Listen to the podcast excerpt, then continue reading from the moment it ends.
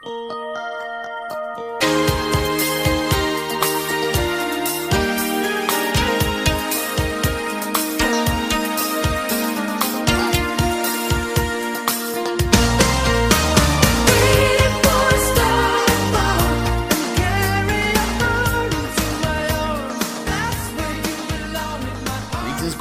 And welcome to the latest episode of Let Me Tell You Something's Meltzer 5 Star Project, the show within the show, in which myself, your Let Me Tell You Something co host Lorcan Mullen, and your other Let Me Tell You Something co host Simon Cross. discuss a match that Dave Meltzer of the Wrestling Observer thinks is quite good, so he gives it 5 stars or higher. Oh, Last week, we were well beyond the five star territory. We'd gone into the outer realms where mere dark matter and Kenny Omega matches exist. and witnessed the six and a quarter star match that was Kenny Omega challenging Will Ospreay on the 4th of January Wrestle Kingdom Tokyo Dome events for the IWGP United States Championship. Seven days later, He's back on US soil, although that was a tough one to sort out, apparently. no. He's holding the United States belt. I don't know if that was the deciding factor as to how he was allowed in or not. Look what I've done for you people. what do you mean, you people? What do you mean, you people? oh, no. Such a good film. Could never do it now. And he's looking to add a second belt to a new belt collection. A belt that he had held a few months earlier, but lost it through means of, I don't know if carelessness is the right way. Well, you could argue that he was being very careful with at least one person that was there, or one entity, one, one living being that was there. Hmm. And here we are. After six matches, they're on to the seventh. Simon, what am I talking about, and who is participating? You are talking about the last match in the seven match series, as you referred to, for the Trios Championship between the champions, Death Triangle, and the Elite. So it's. Is it Escuela de la Muerte-? So we've been here before with four of the participants. It's Escala de la Muerte. Escala, yes. So I do apologise. Escala. You got to think you, got, you scale a ladder. I figure that's what it. Yeah. So yeah, like like I say, it's it's a re, it's a rerun of a previous match we've covered with two extra elements. So this is a bit like when uh, Asda sell those big jumbo boxes of shreddies, like frosted shreddies, and your mum gets them in because they're a reasonable price, basically. That, but a wrestling match. Or when you got those tiny eight pack of them, but then they like added two extra ones, so you got a ten pack of all the different mixed bag of cereals. that you'd always take on any any British self catering holiday. Yep. would always have those. You pour it into the bowl, and you'd be like, "The hell, that's a bowl of this cereal." yes. And then you wonder, and then you then you look at your type two diabetes diagnosis in later life and think, "How did this happen?" I just can't make sense of it. Well, we might not be able to maintain portion control, but can we maintain a balance when you're scaling a ladder to retrieve a belt? or even when you're making your entrance, as it's a, it's a rare blessing misstep from Rey Fénix as he slips on the way into the uh, during the Death Triangle entrance, recovers very quickly, but you can tell for the rest of the entrance, even through the mask, that he is pissed off at himself. I tell you, we often consider that the end result of this, given that the ongoing story of these matches has been Fénix's disapproval of the use of a ball pin ham ball pen or ball pin What's Ball peen. ball peen hammer to win the matches and sometimes lose the matches in this series yeah. against the far more willing participants of Penta and Pac. And if this was going to lead to a dissolution of Death Triangle. We don't know yet. Nothing's happened in a follow up storyline for anyone really so far in this since this match. It's very odd. Well, I guess they've been setting up the the next match will be them against Top Flight and who will be Top Flight's partner in that? AR Fox. AR Fox. Yes, that's right. Yeah. They are going one way with that because obviously um, they won the trios battle royal for a hundred grand each, but also after they've House of Black have like had this like brief dalliance doing whatever it is they're doing with Kingston and Ortiz at the minute, I think they're being set up to be the next uh, contenders. Yeah, that's for sure. The trios title is something that they've really been building up to. I think that they wanted to have it as, at least as a possibility from the early days. Trios were mentioned as if it was a, a different discipline within and of itself. That had its own standalone record. Yeah, people come out with trios records. So you always thought a trios title is very plausible. Now, of course, 2021 and 2022 became the years of too many titles uh, across all of wrestling, really, but AEW in particular has been egregious at that. Yes. So when the titles were introduced, there's and there's still to this day is a lot of eye rolling about it, and I can understand why. But what's funny about it is the dichotomy of the amount of resistance a lot of online fans have to the trios titles existing, and the amount of enjoyment that the crowds and a lot of the people online are having with most of the matches taking place. We've already covered what were there two five star matches in the tournament itself to set up the champions Yeah. that was won originally by the elite, and then you know we had what we had. I think the basic problem is it's very rare that there's going to be a storyline where the feeling of a culmination of an achievement for someone is winning the trios titles. Mm. Like the most the acclaim can do as a tag team is win the world tag team titles, and we saw them Yeah. achieve that over a gradual, both getting increasingly over with the crowd and also showing more and more of what they can do in the in the ring as wrestlers. A lot of people never thought that they had that match with Swerve in Our Glory in them at one point, Mm, that's true. and they built up to that.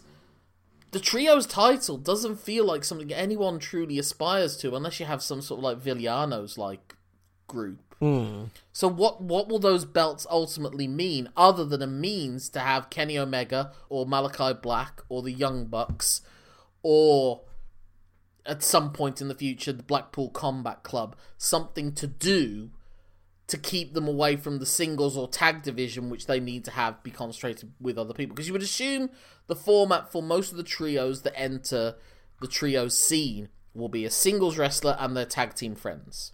Yeah, like you, you could see a lot of that. You got AR Fox with Top Flight. Yeah. Pac with the Lucha Bros. You've got Will Ospreay with Aussie Open.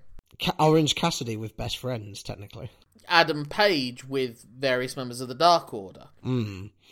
It, you're right. I do think it will serve as a good like incubation spot for certain wrestlers to be in when they want to like. They don't really know how to plug them into the single storylines. You can you can get them there.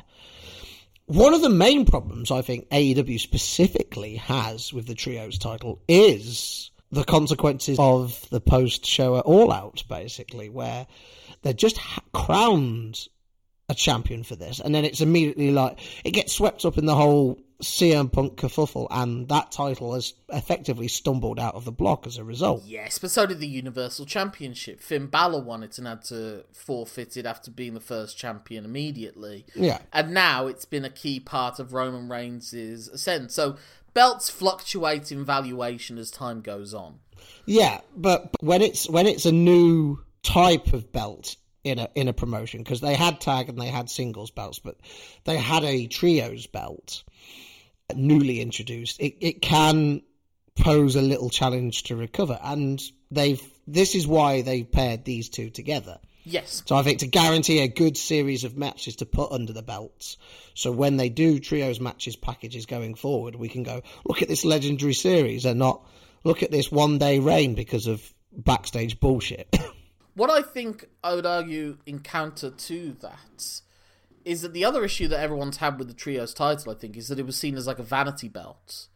That it was something for Kenny Omega and the Young Bucks get to win, and that maybe, as in the future, as I've said, you know, whenever the title's not been around someone that's like a pet project, it's not necessarily been given as much focus, has been given as much thought into it or as much emphasis.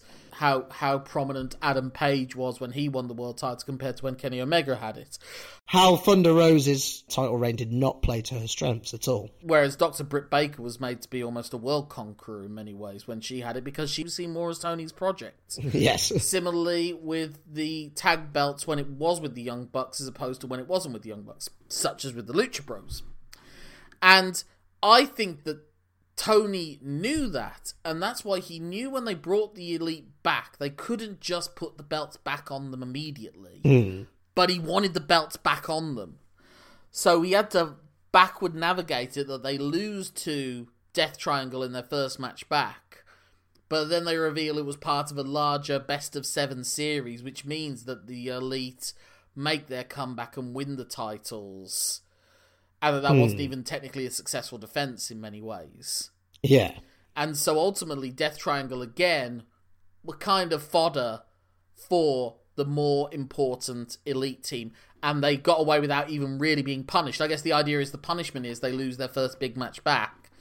But then, is it that much of a punishment if they then, in the, in the next seven, in the series of seven, they come out the victors, Well, the all conquering heroes, the triumphant, and they get back the belts that were designed for them in the first place in the eyes of many people? And I'm just saying, when they decide to pull the trigger on whoever it was that takes those belts off them in the future, whether it is House of Black or whoever, let's see where those belts are at that point. yeah, I can see where you're coming from.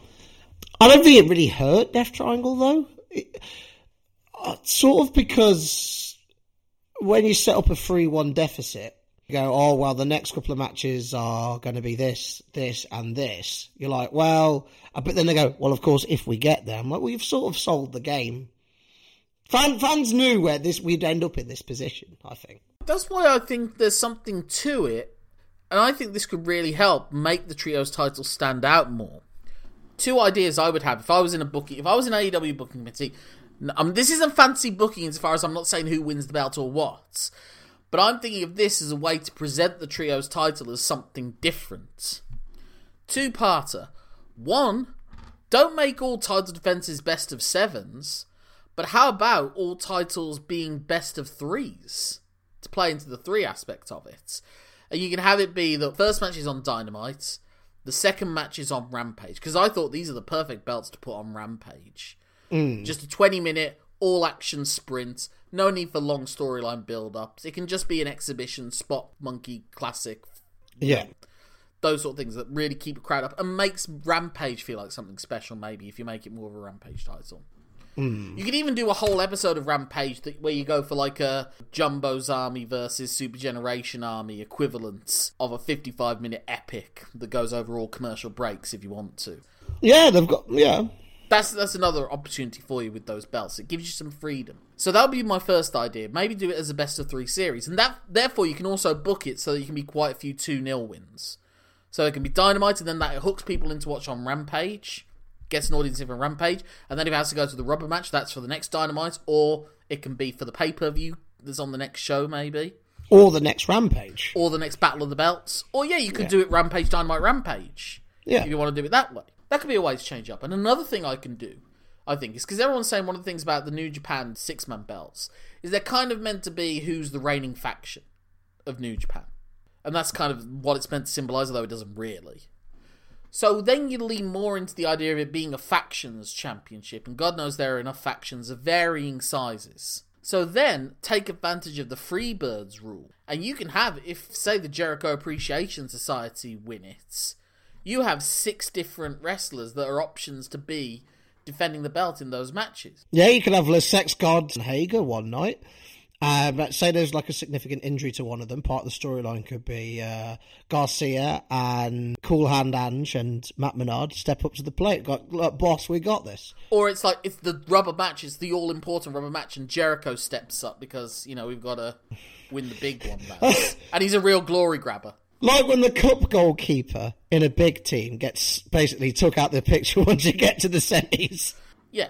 So if you want to play up the idea of faction supremacy, and there can even be strategy in that, you know, like we're going to start out with the big guns, but that didn't work, so we're going to do this, and that, then they can respond to that the next one. And you know, the Freebird rule hasn't harmed the tag belts with how it was used with the New Day. Yeah. So I think I, that would be the other path I think you could go down. And you can have ones, so then you can have ones where it's arguably the disadvantage because one group's only three, whereas the other faction is like six of them, and they can change things around from match to match, whereas the other ones are. The group of three is the heel group. Does that mean like they start doing guerrilla warfare and like trying to isolate these guys backstage and pick them off? We'll take out the big, men. like say it's the, they're facing the Blackpool Combat Club, so they make sure to take out Danielson and Castagnoli. So that it's Yuta and you know Mox. Mox. and maybe one of the other team members has to stand in, but they're so injured they can't really get involved. Mm. You know, But but then maybe there's an up and comer, for example. Yeah, within the uh, who want who no who wants to join the Blackpool Combat Club. Who'd be like, we don't really have the numbers now. There's only you two left. I mean. I've, I found I found a jacket in my size, lads. Come Yeah, on. yeah. But uh, let's get away from that. I'm just saying, there's ways you can do it that will make it interesting, but I do expect what it will most likely be is the belt of lots of just fast paced matches, but it will not be some great achievement of their of a chat of a guy's record. You know, it's not going to be. It's not going to be something that Kenny Omega's going to be most known for. Is his No, run wow. trios title, No. or the or the Young Bucks, or Pac and and the Yeah. Lucha Bros. But um, I think one of the reasons why we're still why why we're still in this speculation stage is because we're we're behind from belt creation to where we are now. We are behind schedule because of events beyond the control of a booker's pencil. Yeah, you never know. I mean, maybe they were planning to put them up against Death Triangle. It was the most logical match to have Yeah, as prominently as possible after all this other stuff's happened. but because they've been locked into this series against each other, we've not really seen them defend it against anyone else yet. There hasn't yet been a sense of a cultivation of a trio scene. Yes, Obviously, you had the Battle Royal, but again, it's like there's still that makeshift element to it. Hmm. And like I said, the problem is that these guys aren't really defined as trios, but there are factions and there are friendships. We really aren't talking about the match. Well, no, we're not, and we will. But I think the reason we're talking so much about the titles themselves is because we're still in the unknown uh, in AEW as to what a trio scene is. is this the peak of it essentially or is this going to be the titles that get loads of five star matches from Meltzer more than tag team titles do because Meltzer loves his action spot fests where everything's hitting everything's smooth he loves his Kenny Omega matches he loves his Young Bucks matches and there's plenty of other guys around that could do that style of match you know you look at the blueprint is that all those six man tags they used to have in PWG with usually with Adam Cole actually Yeah. with the Super Clique, and that's another potential future champ. That was probably the original trios match that they had planned out hmm. to be the the start of it. But then Kyle O'Reilly got injured, Adam Cole got injured, Bobby Fish did Bobby Fish things. Uh, who knows though? Roderick Strong one day maybe. I, I assume they'll do some sort of unification match with the ROH six man tag titles as well, just to get those belts out of existence. Because what's the bloody point of those? well, now they've boxed Ring of Honor off into its own world. yeah, well, Maybe not. yeah, but they'll still do interpromotional stuff over time. Oh, yeah. It could be a good way to do big up a, an ROH pay per view. Actually, bring over the AEW trios champions and have them challenge for those belts. But again, it's like we look at these classic six man tag matches, and there are some greats. You know, the Misawa, Kobashi, Kawada, Tsuruta, Taue, Fuchi matches are some of the best matches I've ever like as a series of matches. There's, there's one of my favorites ever.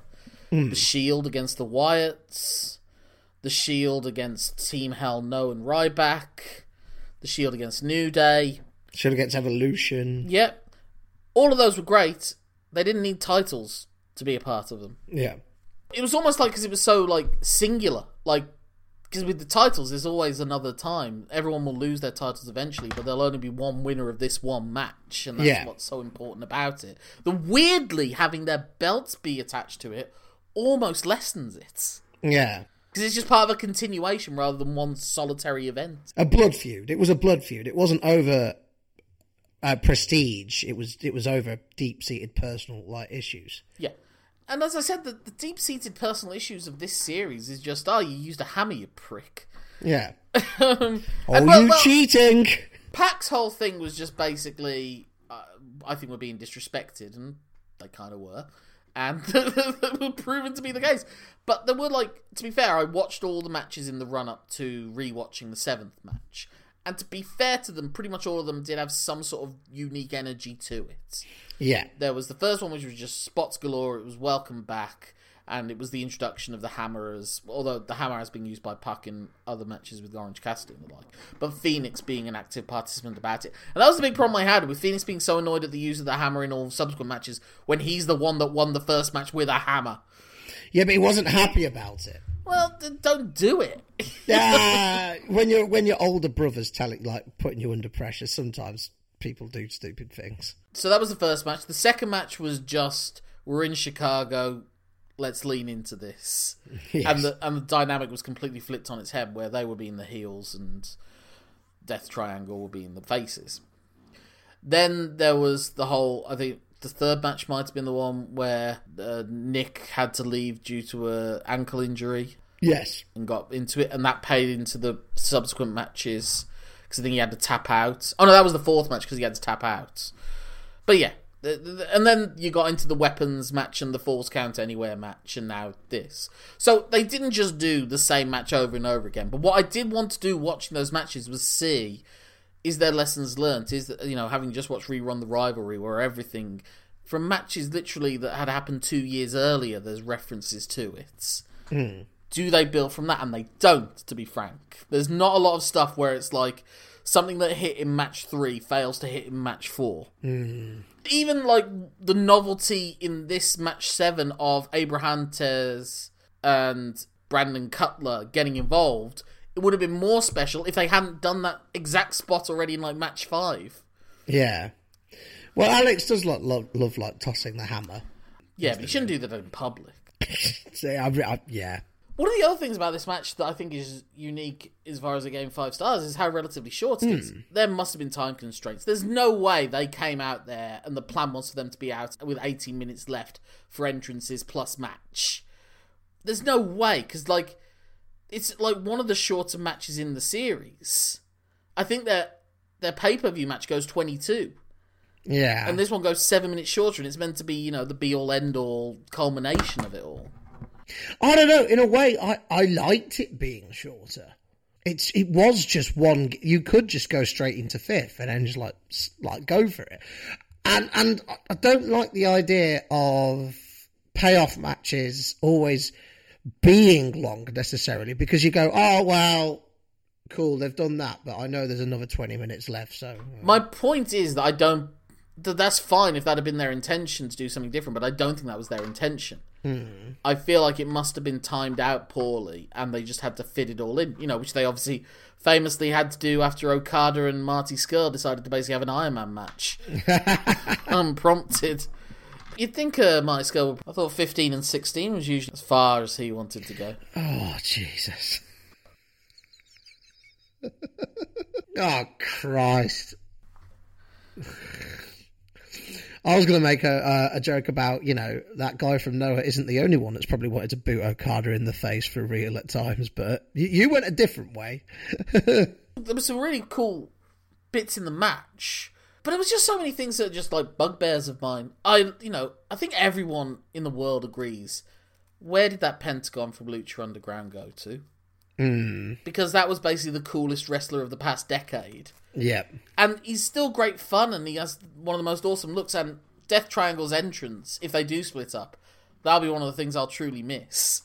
Because that was an awesome entrance that Oh, they had yeah. Yeah. you know, Penta, as everyone said, has just charisma to spare. He takes the ole ole ole chance and like spends a fair chunk of this 15 minute match coaching the fans to say Cero Miedo instead of the last two oles. and he gets involved in like Matt Jackson turns up and he has to fight him for a bit, and he's still going back to it. I, I, I sent you a text, didn't I? Tony Khan should say to him, "You're allowed one Cero Miedo a match. Use it wisely." That's just not feasible. Bless him. I, I love him for that, though. I, I, I adore Penta, the creepy, weird, dancing man that he is, strutting around the wi- He ring. used to just take great pleasure in breaking women's arms, Yeah. all sorts of stuff. Well, the one time they did do an arm break feud, Cody didn't fucking. Oh, that was the that Penta got sucked into the Cody verse, but that that's the closest we've seen to arm breaker Penta. Is my point. Well, maybe we'll see that if the Death Triangle splits up. You never know. Yeah. There's there's fun spots, and I tell you one thing I did like about this was even though it was a spot fest, there was periods of control. Like Death hmm. Triangle actually had things in control for a time, and they were like, you very rarely get that sort of sympathetic putting heat on your the babyface in these sort of matches. At least not outside of the one-on-one ladder match where you've got to build more story, where as opposed to having to cram in as many spots as you like. Because, like I said, that is the appeal of the the trios matches. You can just it can just be spot, spot, spot, spot, spots. It can go at a pace that singles and tag matches can't. And you could argue that the fact that they were going for all the spots and trying to hit the big moves to get rid of Death Triangle early is how Death Triangle took control. Because Kenny misses his dive and, like, you know, just smashes himself through a table. Matt hits his dive and smashes Pac through a table, but it's like, cool, well, we took out one of them, but it's cost us two of us. So then you just, t- Nick turns around and the Lucha Bros are there like, you're, you're ours now. But this is what leads to my biggest uh, frustration of all in this match. The commentators think they've spotted some clever psychology, I suppose, within how they've structured the match. When Omega's on his end on his own at the end, he takes out Fénix with the one winged angel off the ladder, and then Pac goes for the black arrow on him and he puts his knees up, and then and Excalibur says, and remember, Nick Jackson put Penta through a table with the 450 splash. And it's like, yeah, that would have been the clever spot to have had just before that spot. But you know what happened after he put Penta through the 450 splash? Penta got back up and did the fucking Fear Factor on Mats. So, no, that wasn't them doing a clever bit of setting it up. I, I guess he was trying to cover. No, he wasn't trying to cover. He just misremembered it. But that's another sign. That big spot that happened a minute ago, he'd already forgotten when it had happened in the match. yeah. And this is the path that ladder matches have all gone down post Hardy's Edge and Christian No Mercy 99, basically. And those matches were good examples of it. The the original TLC matches were fantastically structured and escalated over time. Yeah. And they did sort it out so that everyone was out of it at the right time for the final capturing of the belts. It's been a lost. Hmm. I don't want to say it. Yeah, I guess it's a lost art form, but maybe also because it just seems like there's certain things that wrestling shows have to have now for fans. Even like indie house shows, it seems like you watch Botchamania and it just does seem like every show you're expected to put someone through a table.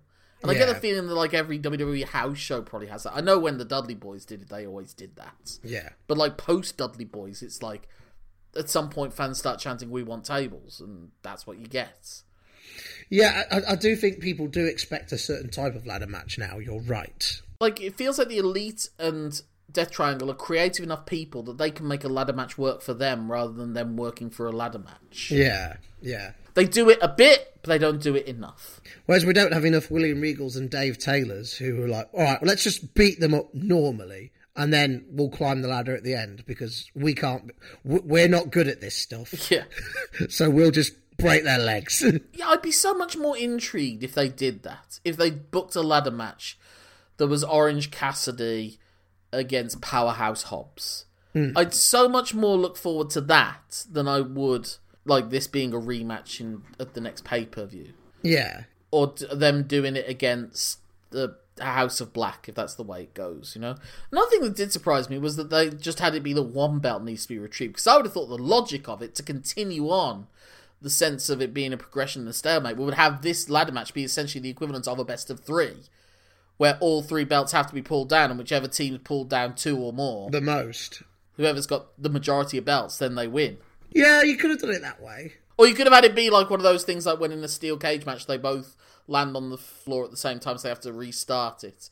So you could have had it that both of them pull down one of the belts at the same time, and they're like, "Well, we're gonna have to continue." Yeah. Uh, well, there's one more belt there. Just crack on. Yeah, I'm surprised they didn't do that. One thing that this did allow was that because it was trios, there was no stupidly slow climbing. Everyone was actively trying to climb the ladder as fast as they could to get things done. yeah, like uh, well, that might be because of time constraints, as you say. Again, you're right, yeah. I, I do love the visual of them just using the hammer to just hammer Kenny in the hand as he's climbing. Yeah. Stop holding things. ah, you bugger! We've all missed when we're hitting a nail. We well, that's relatable pain. Yeah, I'm not. I, I know I sound too negative, but like I'm. Uh, it was fun. It was fun for what it is. I'd give it somewhere between three and a half to four. but I wouldn't go that high. I wouldn't even say it's one of the best ones of the series. And I kind of think deep down, maybe Meltzer thought that too. But he knew he couldn't give the first match five stars because then it could have got silly. Yeah. So I feel like he was giving five stars to the whole presentation by giving it to this match. Because he doesn't give it to that many ladder matches. What's the other ladder matches he's giving it to? WrestleMania 10, Yeah. the NXT one, you know, because Lars Sullivan for the longest time had more five star matches than Bryan Danielson. The Bucks versus the Lucha Bros. Yep. That got five and a quarter stars, so that's still the superior one. That that's about it, really. Yeah. And there's no way this is amongst the five best ladder matches of all time. That's just ridiculous. No, and It's probably not even in the Young Bucks' five best ladder matches of all time, probably. if he's see, I we we can't speak for him, but if he's doing it for the whole presentation of like the trio series, from a storyline perspective, they, they set up a lot of stuff, like you say, that then just isn't alluded to at the end. Like you don't see because they do this. Well, Kenny sort of like goes, okay, well, if you're going to break the rules, then we're just going to sack the rules off, basically. But then because of that, you don't have the continued like descent of attempts of cheating, like really annoying Fénix. There's the spot in the match where uh, Nick Jackson gets runed onto the ladder, hits it legs first. Again, Excalibur on commentary points out that Nick Jackson's had leg issues throughout the whole, from like match four. And Don, because Don's like, no, no, no, no, no, no. Yeah. Do does Nick then favour his leg throughout the rest of this match like he did in those two matches? He doesn't. no. Again, so it's not like this sense of like, you know, we were spoilt with watching the Tanahashi Okada matches, I guess, but this would not have been as, uh, it wasn't as nourishing a rerun the rivalry, frankly, as uh, that was. But just out of curiosity, Meltzer went uh, four and three quarters for match one, four and a half for match two and three, four and a quarter for match four. I bet he wondered why he even bothered. Four and a half for five, four and three quarters for six, and then five for this. They're too interchangeable for me to have that much that strong an opinion, but I do know that I preferred at least one of the two big brawl. This wasn't the best one. No, And I think the problem, I think if we could condense our our reservations about this match in where it sits in the series, is the problem we have overall with ladder matches that we've we've uh, alluded to there. Ladder matches have become about spots, not story, not psychology. It's it's just because it's a ladder match, you must do X and Y amount of spots. It's like, well, what about the guy with the leg injury? No, we need him to be like raned off the top and then a minute later to do a package pile driver onto someone. I think the more fascinating ladder match now will be something like Wheeler Yuta against Daniel Garcia, and they spend 20 minutes having a match where they're just beating the shit out of each other's legs, and then one of them finally brings the ladder into it, but they're both so fucked hmm. that then it becomes a different kind of thing. Yeah, someone's like been held in a knee bar for three minutes. So Yeah. they, they, they, they do have a clean run at the ladder, but they their leg literally gives out and they collapse. Yeah, that's what I want to see in a ladder match in 2023. Hmm. But that's not what the fans, I guess, expect, and people play up to what the fans expect more. Because there's there's cool moments in this match of stuff of consideration. Like you said, that spot where Omega misses one dive, Pac is rolled away, but he like within seconds, Matt Jackson seen what's happened, feels like he has to even the odds, and spots in that moment Pac's there and sends That sends the crowd crazy. And another cool bit in that moment as well is that Fénix sees what Matt's gonna do and dives desperately at him, and at the last second is when Matt launches himself and Yeah. like so they they know how to do these things, and these guys are six incredible athletes. A couple of them in Fénix and Nick. You could argue maybe two of the best ten athletes, maybe not in wrestling history, but, at least in now. the past this decade of this, you know, Yeah. Past 10, 20 years. Pro- And Omega and Pac, to be honest, I probably put in that consideration as well. What sets you off is just having to discuss these in the five stars, I suppose. Meltzer, you did it again, you son of a bitch. Out, I've said it without saying it, but I agree with you. I, I this isn't five stars for me. what would you go? Like I said, I'm somewhere between three and a half to four. Around the four, it's good fun chaos, but I, sadly, that's all it is. And I think there could have been more you could have played up to. Yeah, but I just uh, now it'll be curious to see where'd you go with the trio stars. Like I said, I've got my I've pitched my ideas. If somewhere out there in the ether people hear that and it becomes a thought process, I don't ask for anything in return.